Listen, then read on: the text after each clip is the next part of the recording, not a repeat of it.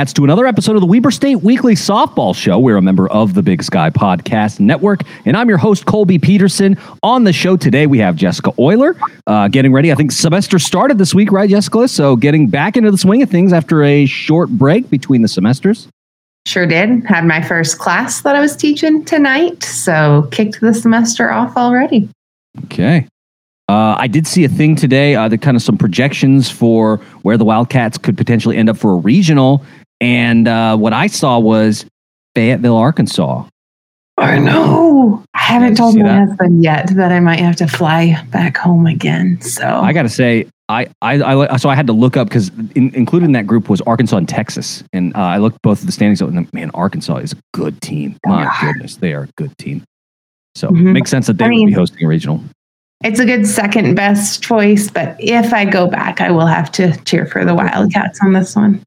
I was surprised at how far it was the, dri- the drive from Nashville. It's like se- uh, seven and a half hours from here. I was like, oh wow, Right, but I think if I go there, you have to show up, right, Colby? yeah, that's the that's the rules. I had, I had heard I had saw another another projection where they were you know potentially should the Wildcats make it through and play in the tournament, uh, they could play in Knoxville. And I can't tell you how excited I was for that because uh, that's two hours It's a away. lot closer. Yeah, and I love Knoxville. We just went there a couple months ago, and uh, it was it's a great town. So we'll see. We'll see what you know.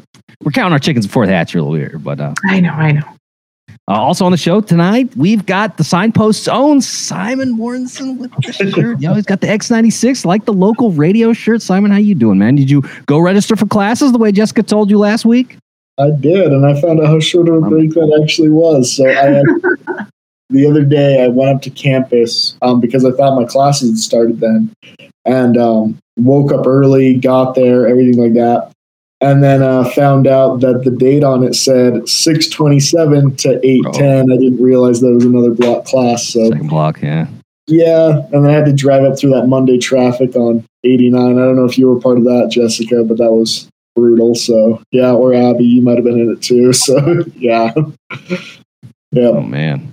Yeah, that was that was crazy pants. But ten points for registering for class, Simon. That's right. All right. Got you. Got you what you needed, man. Well, let's talk a little bit about the show this week. So we've got a player interview. We got the final of our seniors. We've got senior catcher Abigail Sagert here to talk to us a little bit about her journey from Minnesota to Ogden, and uh, and talking a little bit about um, this upcoming week uh, because it's a big one, folks. We've been looking forward to it all week, and so we'll be talking to Abby about that. Then uh, conference awards were announced today, and uh, I think that some eyebrows were raised, and so we will talk about those eyebrow raises and kind of give our takes on some some of those things. And then uh, we're going to talk a little bit of Big Sky tournament bracketology. Um, the tournament is double elimination, so that makes things very interesting for how things could shake out. It's not just a win and, and you're you're through kind of a thing. Um, you could potentially see a team again, and so we'll kind of walk you guys through that bracketology. I've got. it. I actually had to write it down. I wrote it down here because I was like, well, if this team loses, then what happens down here, and then this goes over here, and so we're to talk through all that stuff, man, and kind of give our takes and see what could potentially happen for a, a final uh, on Saturday. But uh, we want to shout out the the or we want to encourage everybody if you haven't already subscribe to the show Apple Podcast, Spotify, Stitcher, all great places to find Weber State Weekly, Facebook, Instagram, Twitter for social media, and then Patreon.com for uh, for to become a patron. We really s- uh, appreciate our patrons and their support, uh, and so thank you all to them for supporting Weber State Weekly. Also, shout out to the sponsor this week, Studio 98. Uh, they make really cool, awesome rings out of unique and rare woods. So go check them out, man. Studio98.com. That's Studio N I N E and the number 8.com. Uh, run by uh, a fellow Wildcat uh, who loves the purple and white just as much as you and I do. So check their stuff out. Uh, if you ask them nicely, they will make you the flying W ring, which I have on my finger. And so give them an email, see what see what it's all about, and uh, maybe we'll see a bunch of those out of Stewart Stadium this summer or this fall. So uh, shout out to Studio 98 and their support of Weber State Weekly. Uh, now let's move on to our player interview. We want to bring in a senior catcher, Abigail Sagert. Abby, thanks so much. We know that you all are busy getting ready for the tournament, which begins in earnest tomorrow morning at Wildcat Softball Field. So thanks for taking some time to chat with us here on Weber State Weekly. Yeah, thank you for having me. Yeah, we're really excited to chat with you. Um, you are the final of our seniors. We talked to BMO last week. We've talked to Chloe this season, and uh, we've already talked to Arissa as well. And so all of you got to celebrate uh, a a I think a really special senior day uh, because not only did you get the run rule on Sac State, got to hoist the trophy for the regular season championship, and uh, also secured next year's hosting rights for the Big Sky tournament. And so a lot going on. Plus, like we said, photos. You guys got to wear your caps and gowns that Saturday. Your graduation had technically been the day before, but they put you guys numbers out in the outfield. Uh, special day overall, I think. Yeah, definitely. And having having that trophy being hoisted up was definitely the icing on the cake because that's always something that we strive for. So it was it was definitely a great experience. I couldn't ask for anything more for senior day. Yeah, yeah, definitely a, a big one, and uh, su- super proud of you all for having that accomplishment. Luckily, before the rain out happened uh, last weekend, and we weren't able to play against Portland State in Portland. But uh, let's go all the way back to the beginning. Uh, let's talk a little bit about your journey because you were originally from Minnesota. Uh, Minnesota, the land of ten thousand lakes. Is that uh, is that what we call the state?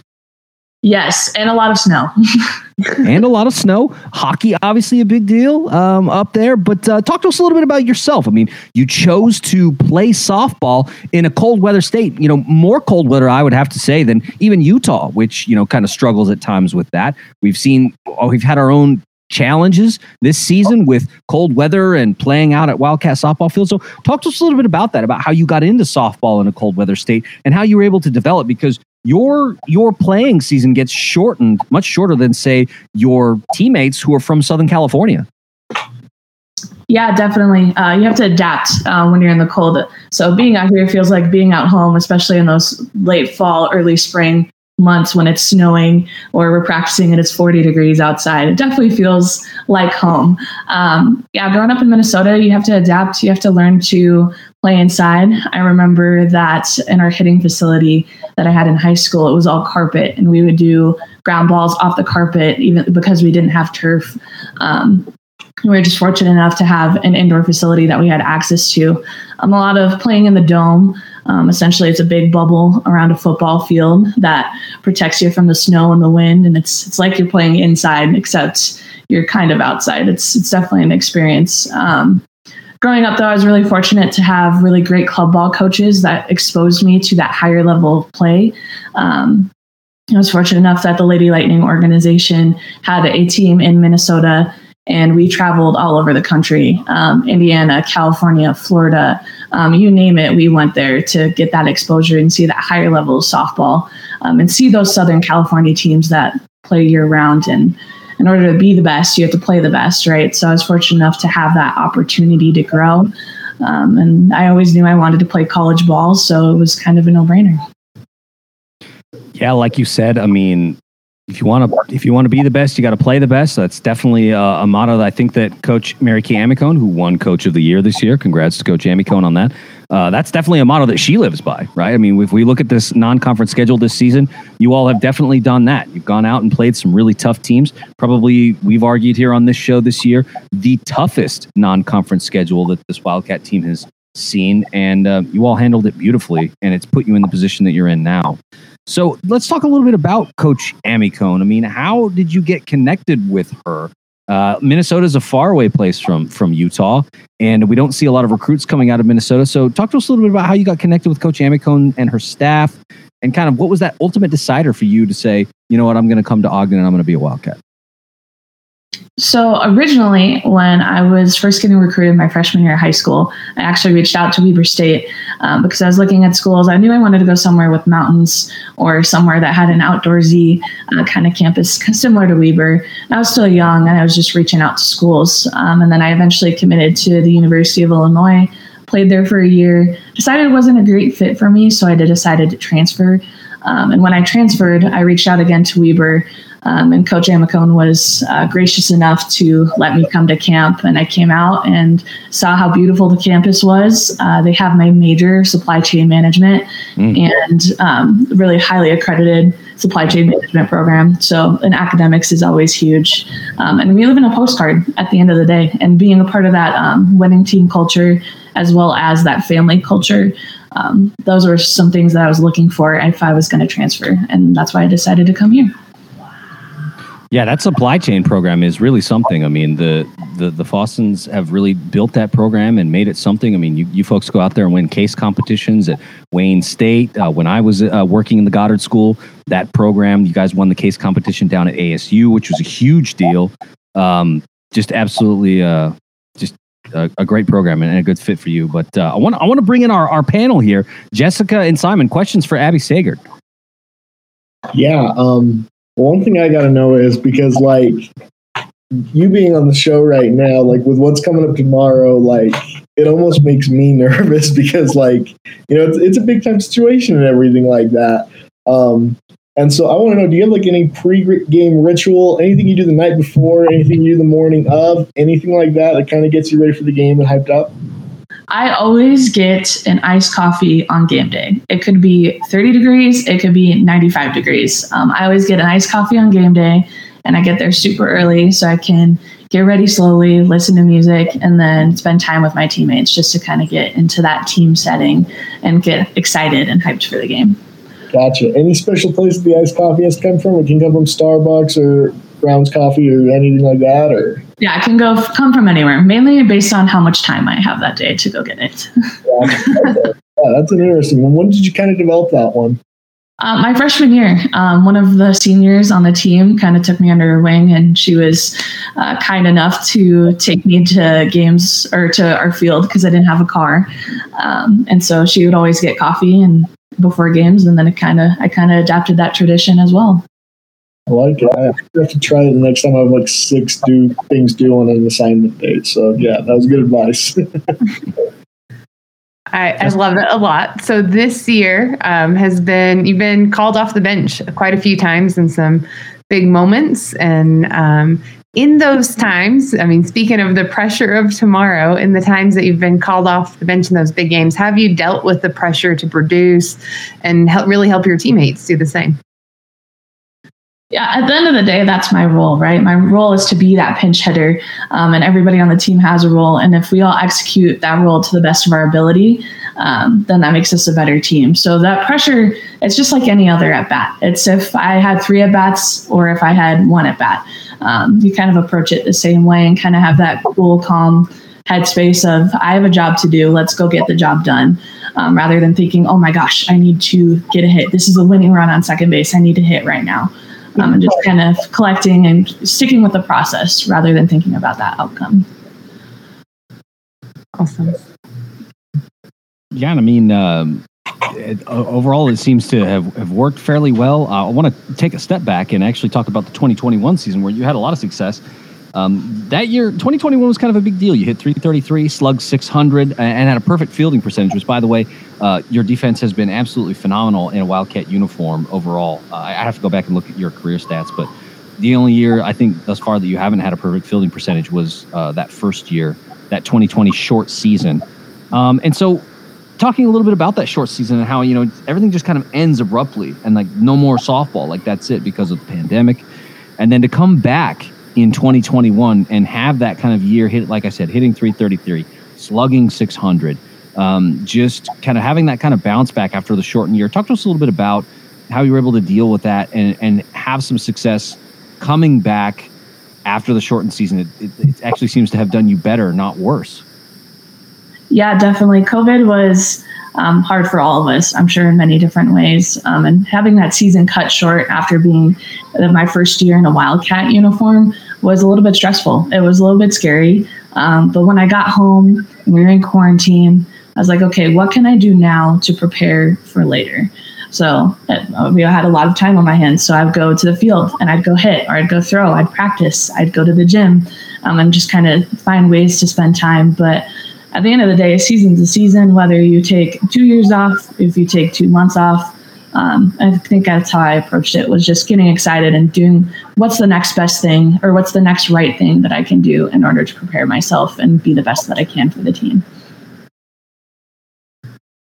So last weekend was a bit of a bust. So we've talked about it quite a few times throughout this season about how excited we were for this Portland State matchup and lots about the stats of the two different teams and how it was a bit of a revenge game from last year. And then the whole dang series got rained out. So, how does that affect the team, knowing that you didn't have the matchup that kind of a lot of us have anticipated, and you might be seeing them for the first time in the semis this next week? Honestly, it's really exciting. I mean, we haven't seen them, but they haven't seen us um, at the same time. And every year the team's different, the dynamic's different. And same with Portland State. Um, they're a great team. I give them a lot of credit. They've got great pitching, but so do we. So I'm really excited to see kind of how that plays out. I know the team's really excited.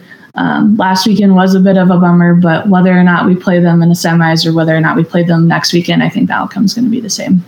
And it looks like y'all had some fun in the meantime too, based on the pictures. you went yeah, to the zoo, is that right?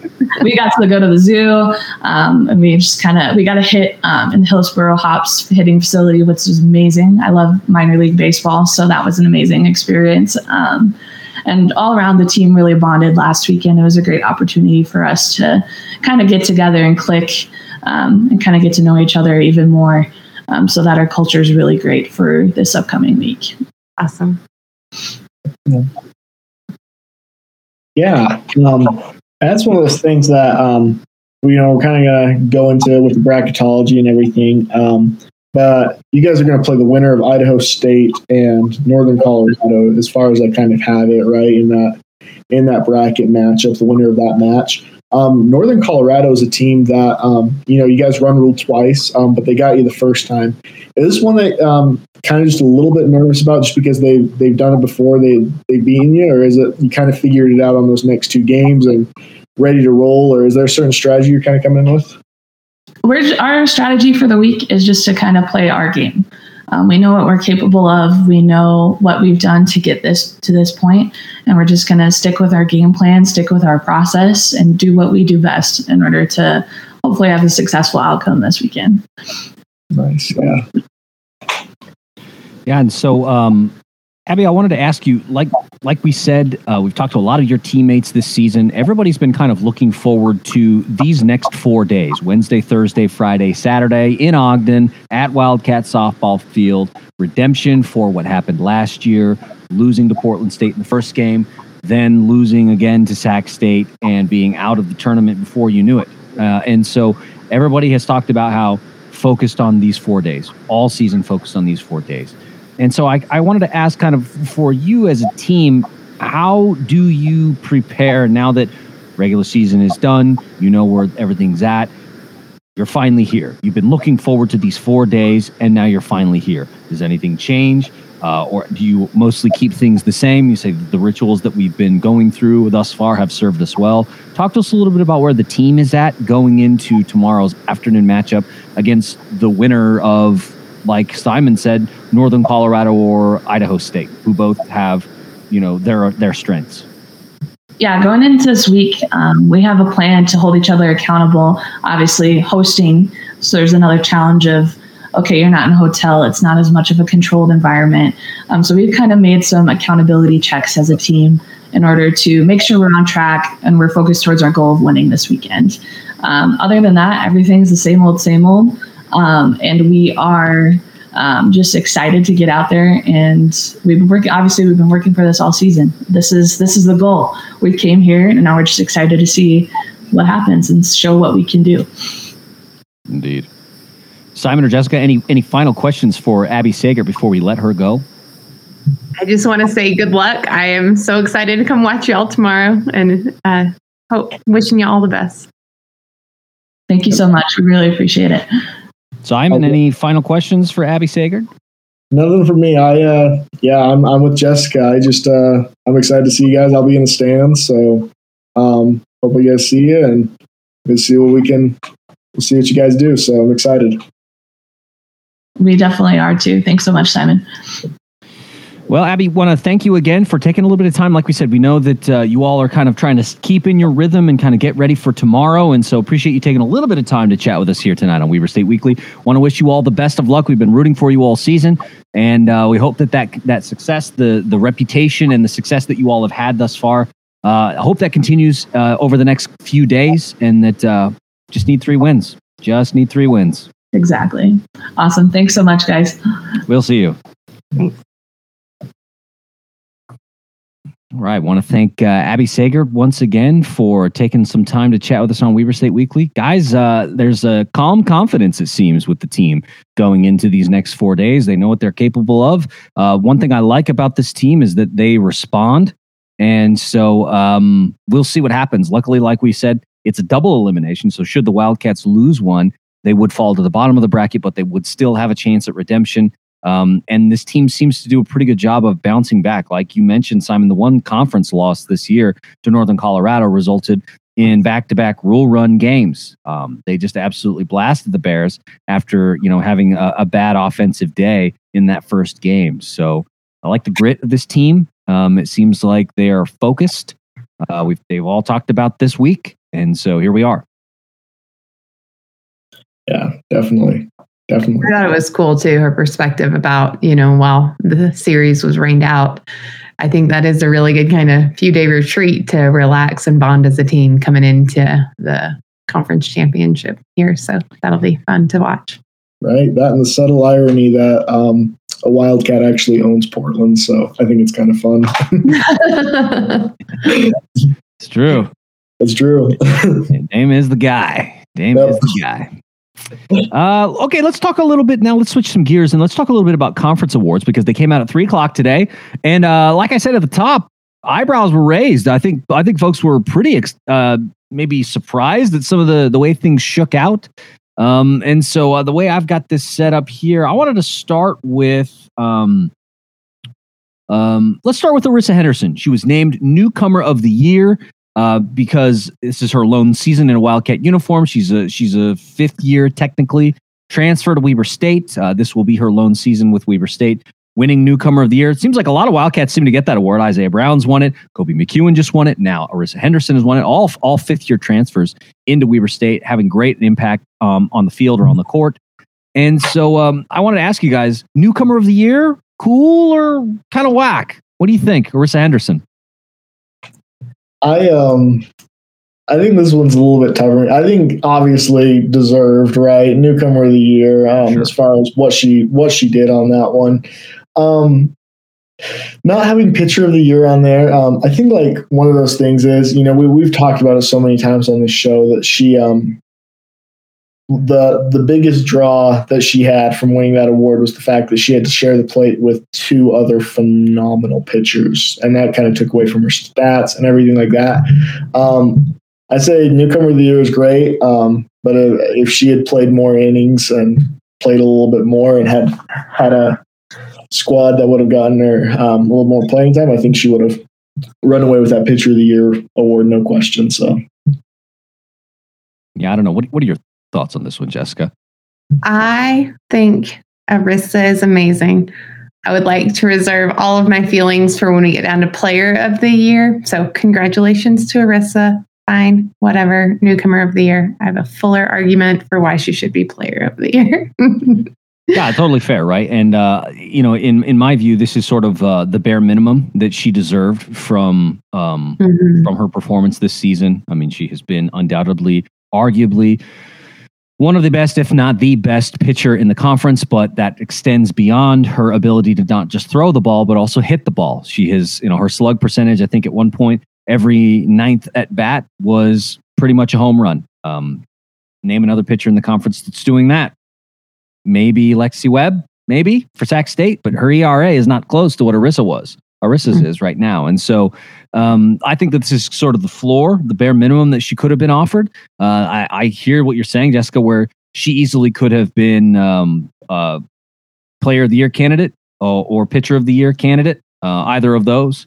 And so, I mean, cool, I guess. Kind of whack is where I have it, but um, the bare minimum, I think, for Arissa Henderson and the talent that she's brought. Um, but let's talk a little bit about that pitcher of the year award because I got people in my Twitter mentions right now who uh, who are disagreeing with me. Well, let's say it that way. Uh, Sac State's Marissa Bertuccio wins pitcher of the year. Um, I'll say this: my eyebrows were raised. Um, I was surprised because I felt that this was a race that was between Arissa Henderson and Olivia Gray. And that was it, right? I did not think that Marissa Bertuccio, especially from what we saw of her in Ogden when they faced the Wildcats, she was chased early in both of her outings in Ogden.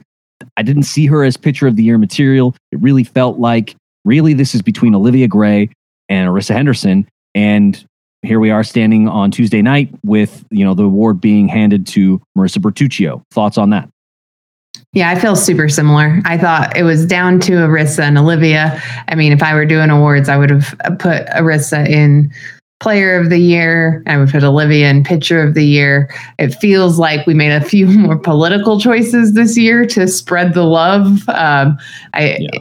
and you know that might not be what it is, but we we've dominated. And I think when you look at the second place pitcher, it's absolutely Olivia Gray. When we saw Marissa Bertuccio here, it just I I would not have put her up for pitcher of the year. That's not to say she's not an incredible person and she does a great job pitching. I just think we had two pitchers who were absolutely better than her. Um, congratulations to her, of course. I just feel like we might have overlooked Olivia and Arissa, certainly. Fair. Simon, what are your thoughts there?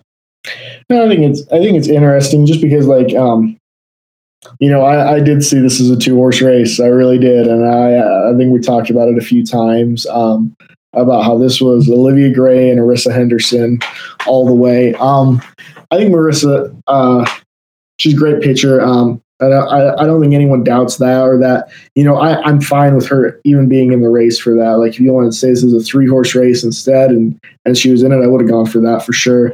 Um, but the problem is, like, I think you know you're looking at a similar ERA on all of them, um, and a great record from her and everything like that.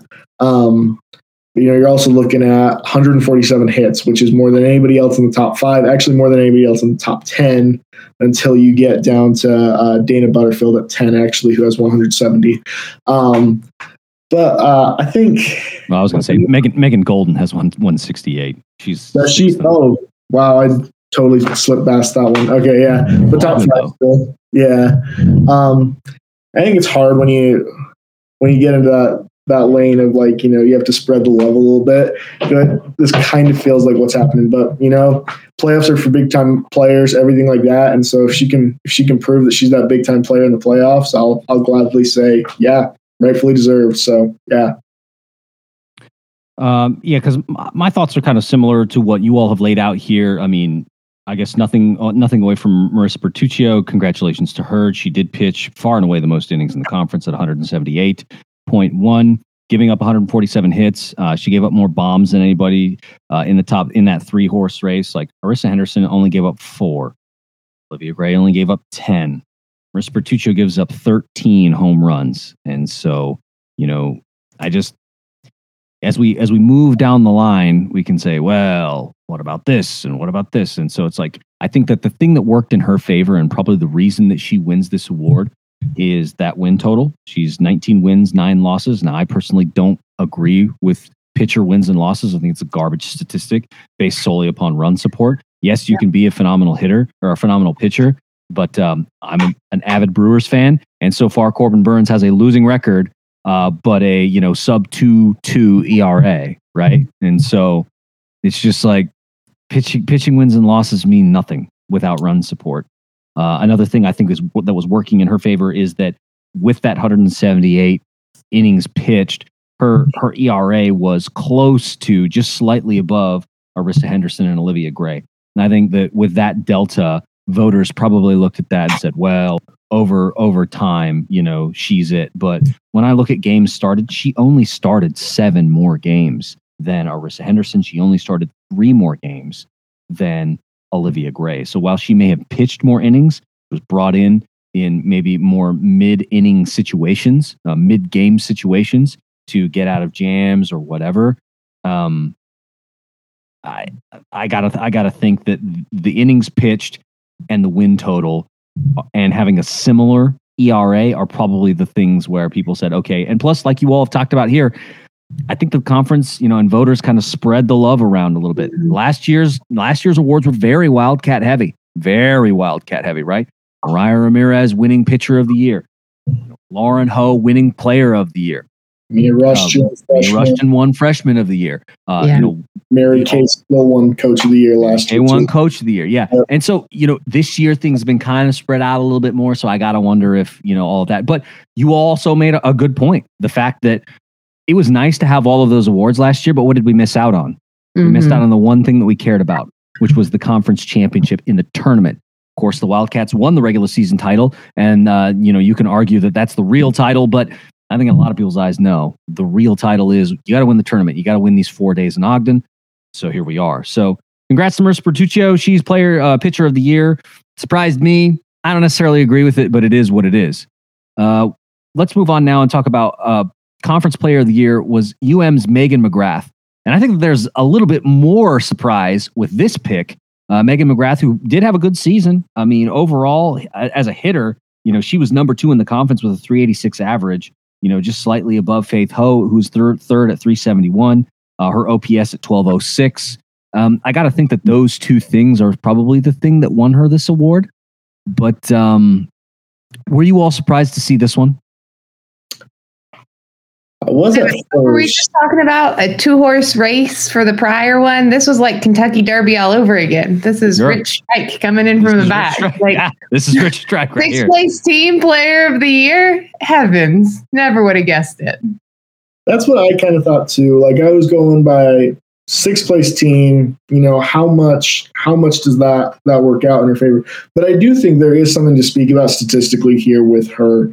Um, the fact that she is number two in the conference in home runs, and then number two in the conference in batting average, and then number one in OPS, everything like that.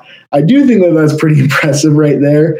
At the same time, it is that sixth seed that kind of brings this one down, and that like like if there was a Wildcat or if there was someone from Portland State or even Sac State that had those stats, I think we all have been like, okay, yeah, definitely, I, I totally get it.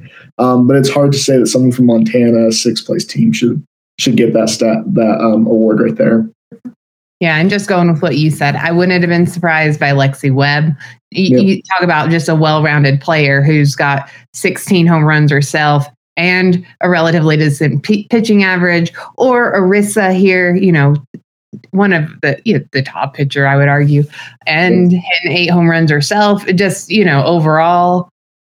As, as players, I think you just don't see a whole heck of a lot of players that are great at bat and pitching, right? And so, given that we have two phenomenal folks this year, I probably would have gone that way. I think you make some good points, um, Simon, about how Megan did overall, but I, I was shocked.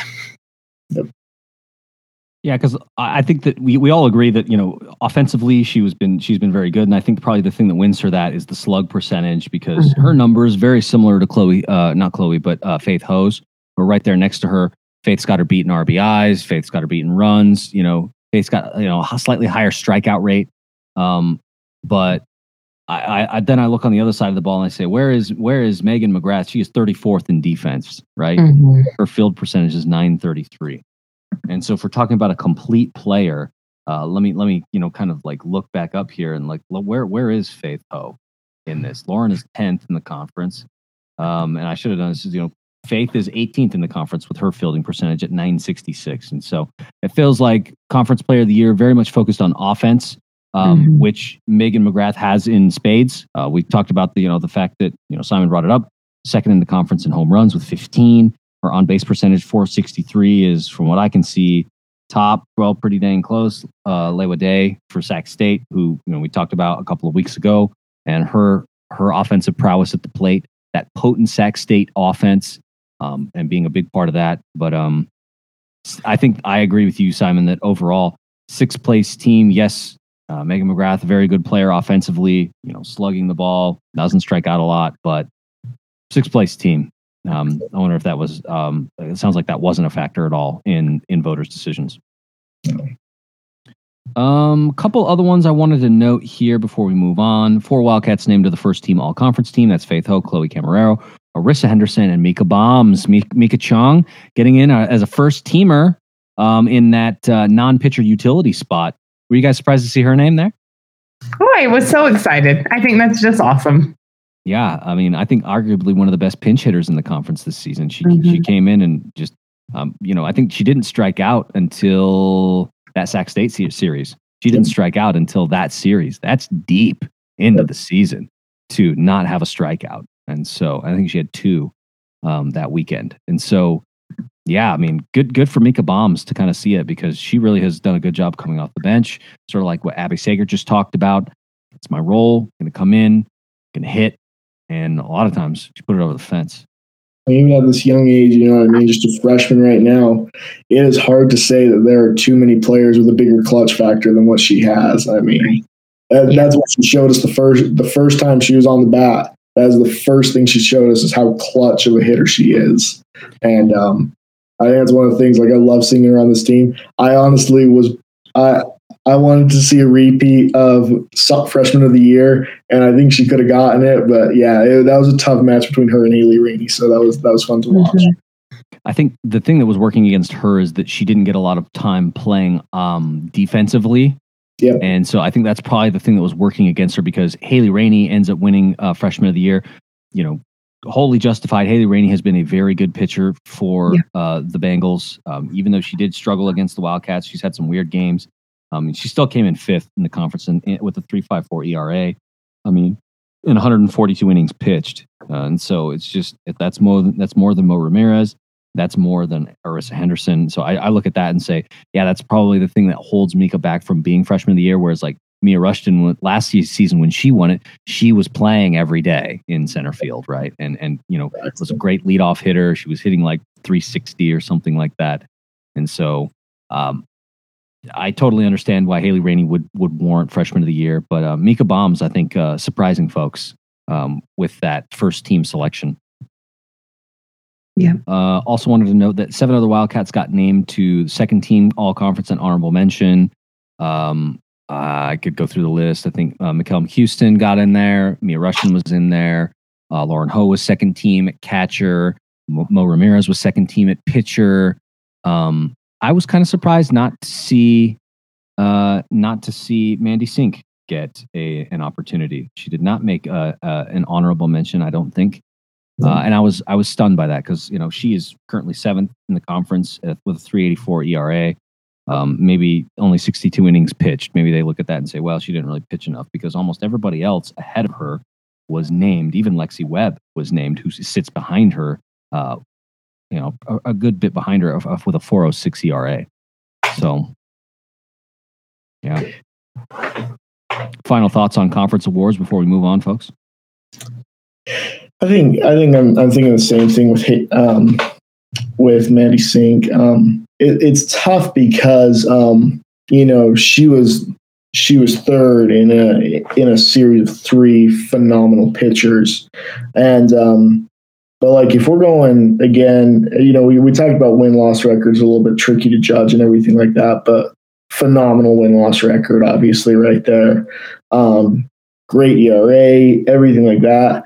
I think I think that is one thing where I probably would put her above because um, I think we had uh, Marina Ramirez right on that uh, utility pitcher list, or um, no, it was Maria Rodriguez. Sorry about that. But yeah, um, I think it's one thing where I probably would have put her above a few pitchers on that list and just kind of had her on that on that third team or that honorable mentions list um, because she, I think she played a great played a great season. It was one of those things, like we said, that took away from Arissa and took away from Mo a little bit this season. You got three aces. It's really hard to be that standout player between those three. So, yeah. Um, I just I want to make sure that I, you know, I, I sort of threw out some names and now I feel bad. I feel like I really need to kind of give everybody else their due. And so we mentioned Lauren Ho, catcher, uh, second con, second team all conference, McCallum Houston at first base, um, Casey Whiting in the in in, in the outfield, um, normally plays right field. Mo Ramirez as pitcher, second team all conference. Honorable mentions going to Michaela Donahue at shortstop, Emily Rule at third base, Mia Rushton, of course, in center field, and then uh, and that was that was it. Those were all of our Wildcats. So yeah, like I said, I was surprised, you know, because looking looking at pitcher Megan Golden, um, Maylee Newman, she got in uh, as uh, as an honorable mention, and I go back and I look at it and I go Maylee Newman. I mean, yeah, I, I don't know. It's like Maylee Newman. Where's her ER? That's she's wow. Am I missing something here? What what, what am I missing? Right. It, it's really tough to justify. I Um, don't, I don't see it. right. She's not even top 20 in ERA. Like, Right. how? So once Spread again, the love. That's what happened. I think that's what happened. Just spread spread the love, right? With love. Yeah. So all right, let's uh let's talk now. Uh, like we said, conference awards are a thing. Um, they're nice, but they're not the thing that I think that this Wildcat team is focused on getting. Um, this this team is focused on getting through, getting three wins over the next few days. Uh, if they can get three wins, they can hoist the trophy, and they get to be conference champions. They will likely make a regional, and uh, we'll see if we're going someplace interesting. Sounds like Jessica. yes. Uh-oh. AFL. Yeah, Fayetteville. Uh, well, I just wondered that projection because I saw the same one. I'm like, is that based on RPI or is that based on us winning out the comp? Which one are we going with? Anyway, I'll wait. I'll be patient. Very we'll just have to see how things shake out. But um, let's talk a little bit about the bracket um, because it's an interesting one, and I oh, let's talk about this, and, and I'll put I'll put the bracket up on the screen here in just a bit. But um, Wildcats obviously take the top seed, winning the conference championship for the regular season makes them the number one seed. Um, unfortunate that they didn't get to play against Portland State. Um, right now, you know, sitting very close to the the school record in wins for the season, um, but still potentially an opportunity should they win the conference championship to tie that mark. And then what happens in the NCAA tournament happens in the NCAA tournament. But um, right now, the Wildcats are set to face the winner of Idaho State and Northern Colorado. They will play the first game, and then the Wildcats will then go on to to play them later in the afternoon at 2.30 tomorrow.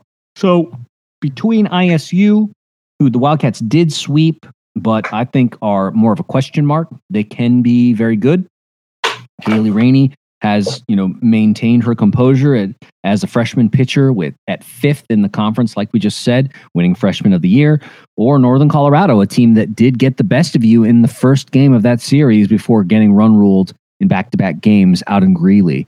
Um, the Wildcats will face the winner. One of them will will see Weber State. Which would you like to see? Idaho State. There you go. Yeah. yeah.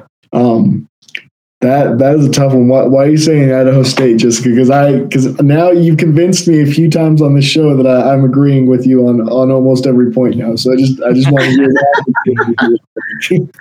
I feel good that we swept them. I feel good going up against a freshman pitcher in a high pressure situation.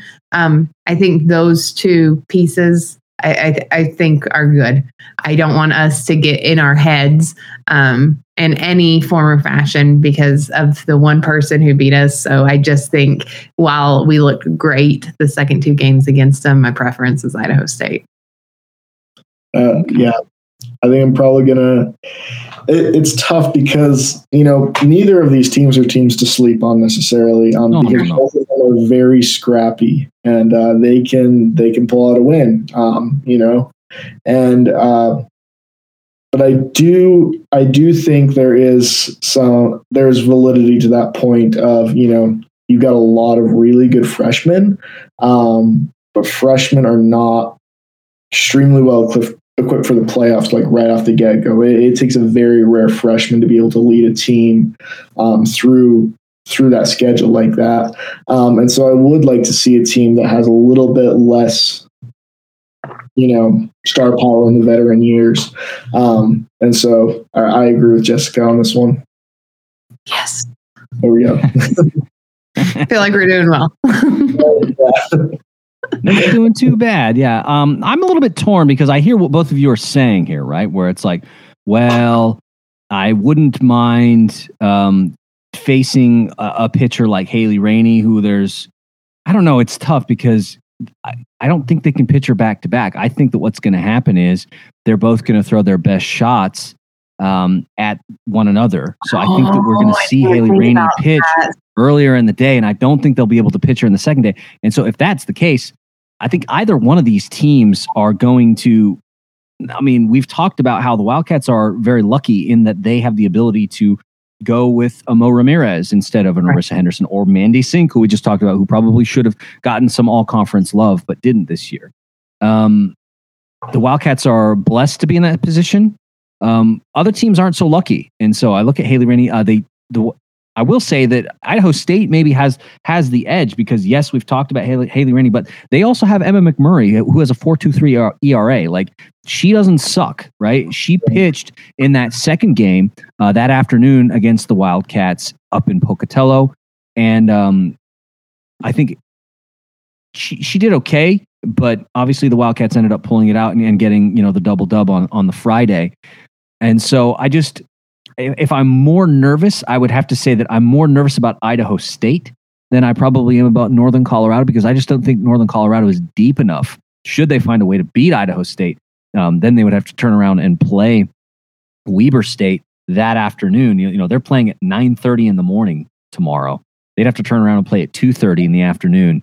Um, I don't know, man. Um, so if I'm if I'm picking a team, it's probably Northern Colorado. Uh, I'd like to see them over Idaho State uh, because I feel like Idaho State they've just got a little extra, and um, they they they could potentially have more of a chance to beat the Wildcats, and we want to make sure that that doesn't happen again, uh, like it did last year, where Portland State made it through that first game, and ended up you know facing the Wildcats in that second game, and um, got the best of them. Oh yeah, yeah, it's definitely true. I think like that's one thing with Northern Colorado too is um, they didn't one of those teams that isn't as strong defensively either. And so, you know, if you can crack that defense, which they did those last two games, they really did. Yeah. Um, yeah. And so it, it's tough to gauge. I, I'm going to go with Jessica because of what happened the last time I disagreed with Jessica. I know. Well, now I'm going to be interested to see because I think you make a great point, Colby, but I think there might just be enough time that we might see them pull that starting pitcher back in the latter half. Just, I'm going to be fascinated to see how it turns out tomorrow. It's going to be exciting. Yeah, because I believe that's what Portland State did last year, right? They mm-hmm. pitched Gray twice in the same day and yeah. it worked. Mm-hmm. Yeah. You know, they beat the number one seed and they ended up getting to go on and eventually becoming conference champions. So, mm-hmm. I mean, you kind of save your you save your peeps for this moment. But um, I've got the bracket here if you folks want to take a look at it. Uh, this is what we're talking about here. Um, so right there, 9:30 in the morning, game one, May 11th. That's tomorrow. Northern Colorado takes on Idaho State, and the winner of that game faces Weber State at 2:30 in the afternoon. Um, but now let's talk a little bit about this this matchup below. Portland State, because they did not get a chance to play, they ended up falling to the three seed, giving the two seed to Sac State. So now they're going to have to pitch in that first game against Montana, now, Montana, like we said, is the sixth seed in this tournament. They are technically the bottom. Um, SUU doesn't get to play in the conference tournament. You know, the, the cut is at six. There are only seven teams in the Big Sky that play softball right now. And so um, Montana kind of, you know, limping into the playoffs here, facing likely Olivia Gray, who is going to be on a week's rest and ready to go. Uh, I mean, I, I, I know how I think it's going to end up. How do you all think it's going to end up? the, the same way you do. yeah, I, I, think that Portland State pitches Olivia Gray. That I mean, in spite of Megan McGrath's you know ability to hit the ball, she's just one person in in a nine person lineup, and I just don't think that they find the offense to beat Portland State, who is also a very good defensive team. We talked about that last week, mm-hmm. and so I I think I see Portland State being the team that gets through and then moves on to face Sac State, which is another really interesting matchup. Oh yeah, that one's going to be a fun one because Sac State did get the best of Portland State the last time those two those two played. Definitely, yeah. I think that there's something to be said about Montana State's offense. Is actually um, it's fairly high powered. Um, what what they're able to put out, they're able just just Montana. no, yeah, just Montana, not Montana State. Uh, did I say Montana State? Or? Yeah, did, yeah. Oh my gosh, I, I can't believe that I'm uh, I'm I'm defending the Grizz's honor, but here I am. Right. this is what happens when you make me go to back to back semesters. Okay, um, but yeah, yeah, no, definitely. I think like um, that is one thing to look at. Is Olivia Gray is a phenomenal pitcher. Can she lock this team down? Of course, you know she can lock any team down. Anybody. Um, but yeah, it, six seed versus three seed. You know, obviously, I, I'm giving this match to Portland State, but I'm not shocked if Montana pulls out something. So, Well, and what I was just thinking is I do think Portland State wins. I think it's such an uneven matchup, especially, you know, Portland State being two before this last weekend, that I just feel like Portland State comes out on top. I do think it's interesting, though, um, because I was like, oh, are they going to run rule? And I, I don't know because if they run rule, that saves you know time and energy for Olivia later in the day. And I, I don't think they get the run rule, but I do think they win the game. Yeah, I was going to say I don't think so either because in spite that they, they do have a great defense, Portland State has a very fantastic defense. It's one of the reasons why I think Olivia Gray's ERA is so low because if you look at some of the numbers, I mean, Gray hits a lot of players by pitch. Her HBP is pretty high um, at 16 players. Um, mm. That that's I think that leads the conference in the top in the top 20. And so, oh, she's tied with oh no, that's 15 um, and that is uh, Megan Golden. And so, but the thing that they have going for them is that overall, that defense is really, really good. They they are third in the conference, and so I think that that helps Gray out a bunch because she might. Uh, I think I also looked and saw that her walk numbers are a little bit high as well, but she's able to get out of those situations because she's able to say, okay, well, they're going to get on base, but that's that's as far as it's going to go, right? So uh, that I want to talk then about what happens because we got to kind of move this along here. But because this is kind of leading up to okay, then Sac State will have to play Portland State if it's if it's going to happen the way we think it's going to happen. Last time these two teams faced each other, didn't go so well for Portland State, right? And I think they only won one of the three games. And so we talked about the Sac State offense. It is very potent. I mean, there's a lot of power in that lineup. You know, Lewa Day, Alexi Webb, I mean, there's there's a lot going on there, folks. Like, they can hit the ball. There were a couple of you know really nerve wracking moments when they came to Ogden where they had some folks on base and they had some hitters at the plate, mm-hmm. and uh, the Wildcats were able to get out with strikeouts. Um, so huge, but the, the the winner of that game would potentially face the winner of Weber and whoever comes out of that first game. I obviously have Weber in my bracket, moving on to the semifinals. Um, I hope that that's the case. I hope that we don't see a repeat of last year. And so, who do you have making it out of that Sac State PSU matchup the way we think it's going to happen? It's, it's tough because I think I think that's one thing is that um, you know, you can only pitch Olivia Gray so much. Um, and the thing is, I don't know if a pitcher like Frost is going to be able to lock down that potent offense. Um, we, we kind of talked about it um, earlier about how you almost have to pitch against Sac State mistake free. You can't really, if you give them one thing, they will send it over the fence. Um, and they've proved that time and time again this year. And um, I think that's one thing where if I'm in a one game setting against Sac State, that's actually probably the team that I'm most scared to play against in a one game setting, um, just because of what they're able to do as far as the high scoring offense is concerned. Yeah, no, that's fair. So you think Sac State comes out on top? I do. I think Sac State comes out on top. I'm not gonna. I I think that you know it's. I'm not shocked if either team comes out, but I will put Sac State there in solely because I think that they have a team that's better equipped for the playoffs. I'm gonna agree with you, but then I'm trying to see what that means for the rest of the bracket. Yeah. uh, so, so that's how I've got it here. Um, let's pull the bracket back up, and yep. so, so if that's the case, Portland State would move on here, and uh, you know the game two winner in game four would face Sac State. Uh, the way I have it here, yes, Sac State would move on uh, to face Weber State in Game Seven. Um, that game will be on, uh, I believe, the next day. So that game, yeah, will be tomorrow on mm-hmm. Thursday, May twelfth. At-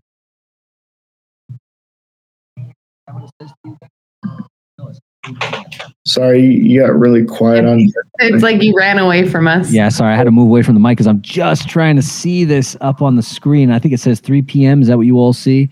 Uh, game seven. Yeah, 5 p.m. 5 p.m. for and, and that's and that's a big game, right? Because the semifinal yeah. game, Weber State redemption for Sac State, who got swept. They came in with a lot of energy, really loud Friday and Saturday, and then they got run ruled on Saturday. They remember, folks, and yep. uh, they're the ones that knocked the Wildcats out of the conference tournament last year after the Wildcats got knocked down to the bottom of this bracket. Um, if that happens, I mean, obviously, I want to see the Wildcats win, but that's a that's a very intriguing matchup. Uh, Wildcats are going to have to bring their A game to keep continue to keep that Sac State offense down because really, Sac State had one good inning, I think, that entire weekend. Would love to see more of that. No, absolutely. Yeah. I think like that's one of the things is, you know, you have both Sac State and you have Portland State that are also, you know, if they get down to that double double elimination bracket, I think, you know, you're looking at some serious threats right there. Um, and so it's hard to it's going to be tricky to see, you know, if it could be like a Sac State in the, you know, semifinal and then right there Portland State in the final right there. That is a tough matchup for the Wildcats and that is a tough schedule. Um, so that's one of the things they have to look at is I think like one of those teams that's going to thrive a little bit more than maybe we are anticipating is I think Montana has a little bit of an, like, I think it can do a little bit in that, um, in that second bracket just because they don't have like you know, one ace pitcher, right? They they, they don't. Um, I think they have Dana Butterfield, and that's that's pretty much where they're they're lying at. But their pitchers are pretty similar as far as where they come after that, um, and so I think you've got a team that's equipped for a long haul. So I think they can lose that first game and play a few in that bottom bracket right there. Um, at the same time, you know, when Portland State if Portland State goes down to that bottom bracket or Sacramento State does, you know, you're looking at this team that's all of a sudden like, okay, well, this is business mode right now, and um, hard hard to compete up against that. They're going to send in Olivia Gray, they're going to send in Marissa Bertuccio, they're going to pull out all the works just to stay alive in that one. So it'll be interesting to see that because I think this double elimination bracket it does lead to um, just problematic matchups, no matter who gets onto that that championship match. Yeah, I think it'll be interesting, especially getting down in that bottom bracket. You've got a double header on the yeah. 13th on Friday. And I, I, just think that's that's going to be rough either yeah. way. And so I, I think it's going to be really interesting uh, to see what happens. And you know, if I were, yeah, I'd want to. I'd rather lose Game Seven than Game Four if I were, you know, yeah. Portland or Sac State. So.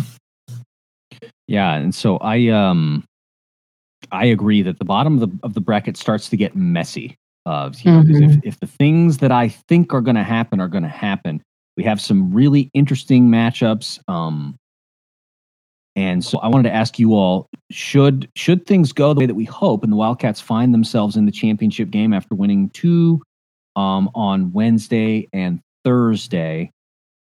Um, that would put them in the championship game on Saturday, um, and then everything has to shake out on Friday uh, who do you see coming out of the bottom of the bracket on Friday to then face the Wildcats potentially, if that's what happens, um, eh, to face the Wildcats on the 14th at noon in the championship game? Sac State, probably. Assuming that they beat Portland State and lose to us, I'd vote Sac. We see Sac State again. I um, as tough yeah. I have to like keep looking at it a little bit. right. We need a crayon and some yeah, paper. This is why I wrote it down, right? because I was like crayon and paper right there. Yeah, I honestly I probably see because I see Sac State probably advancing to that semifinal with us right there. Um, as far as who I have advancing to the end of that that bottom bracket, um, that'd mean Portland State is is right there. I, I, I don't think there's a single team that's probably going to lose the, that we have losing in the first round um, that can handle um, a team of that caliber extremely well. You know, we've seen them struggle. I think it was against Idaho State, right? They were having a little bit of trouble against them, um, and that put them down a little bit in the rankings. Um, but at the same time, it's playoff ball, um, and it's it's definitely one of those things where um, I think they have the the tools to step it up in that situation, just because they've done it before. They did it last time, and um, that's the that's the worst team to face is a team with experience. So, yeah. The one thing I will yeah. say is I think that they I think they pitched Gray through the whole playoffs. They probably year. will, and I, I, don't think they can do that this year because mm-hmm. like I, I, I can't I can't remember how the bracket looked last year, but I think that they might have been a two seed, and if that if that was the case, then they didn't have to pitch in the first round. No, yeah. they would have had to pitch in the first round because then they faced Weber at one. So they pitched one, two, three, four games. But if that's what happens, PSU is going to have to pitch one, two, three, four, potentially five games. Yeah. Can they can they ask you know Olivia Gray to pitch four games in two days and then have enough in in the tank to pitch um to pitch through it all? Well, actually, no, she'd have to pitch one, two, three, four, five, six games to get to a championship. Should they lose to Sac State the way we think?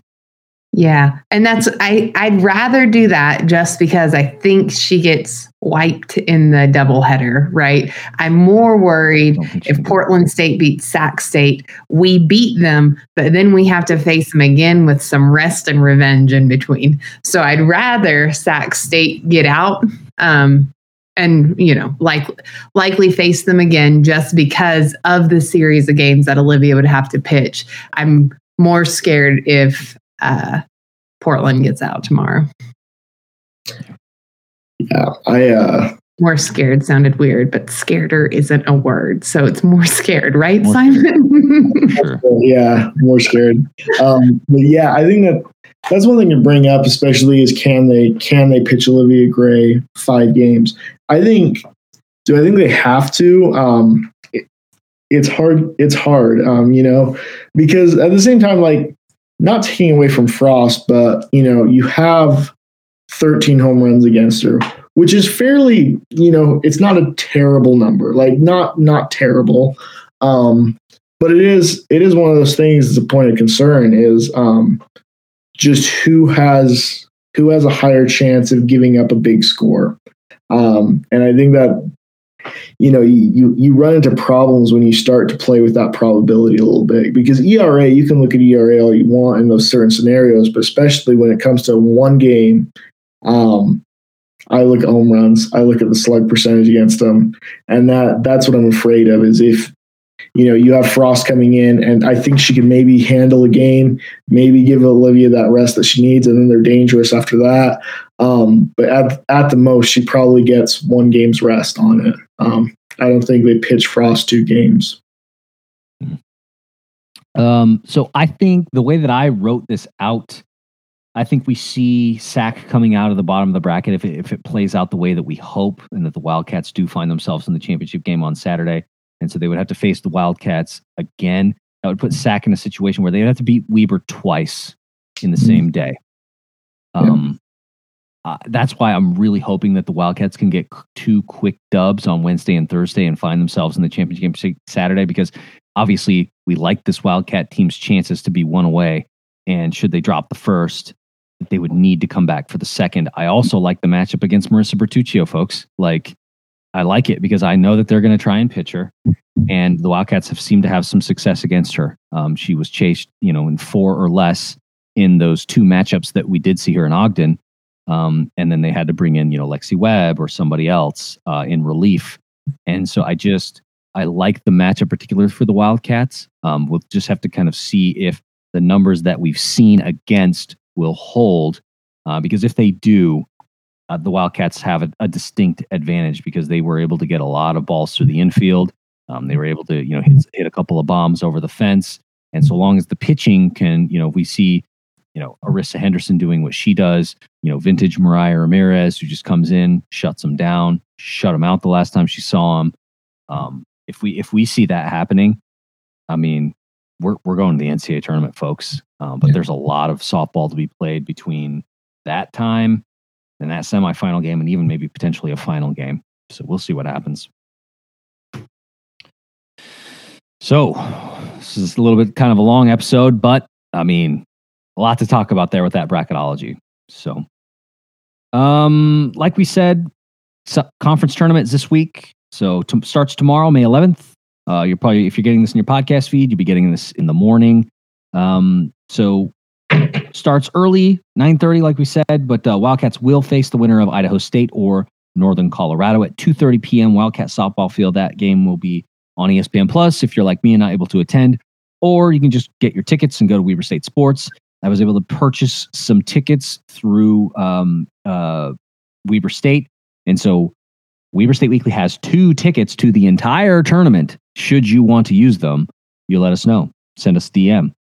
uh, we're glad to send those over to you. Uh, and so that you can get out there and enjoy the Wildcats. And I won't be there this year, so I won't be jinxing them. Because last time I went and saw the Wildcats at so- at uh, Wildcat softball field, they lost to Sac State, so I won't be there to jinx them this year, which will be good. But let's wrap the show up. Facebook, Instagram, Twitter. Email us at weberstateweekly gmail.com. Grateful to our Patreon supporters, patreon.com slash weberstateweekly and the website weberstateweekly.com. Thank you both to you, Jessica, and you, Simon Mortensen, for sticking with me throughout this softball season. Really appreciate you guys. Uh, we'll probably be having at least one more show to kind of talk about the results, and then uh, we'll go from there uh, on postseason play for the Wildcats, whatever happens. So thank you to you both. We'll wrap up the show like we usually do. Weber State, Weber State.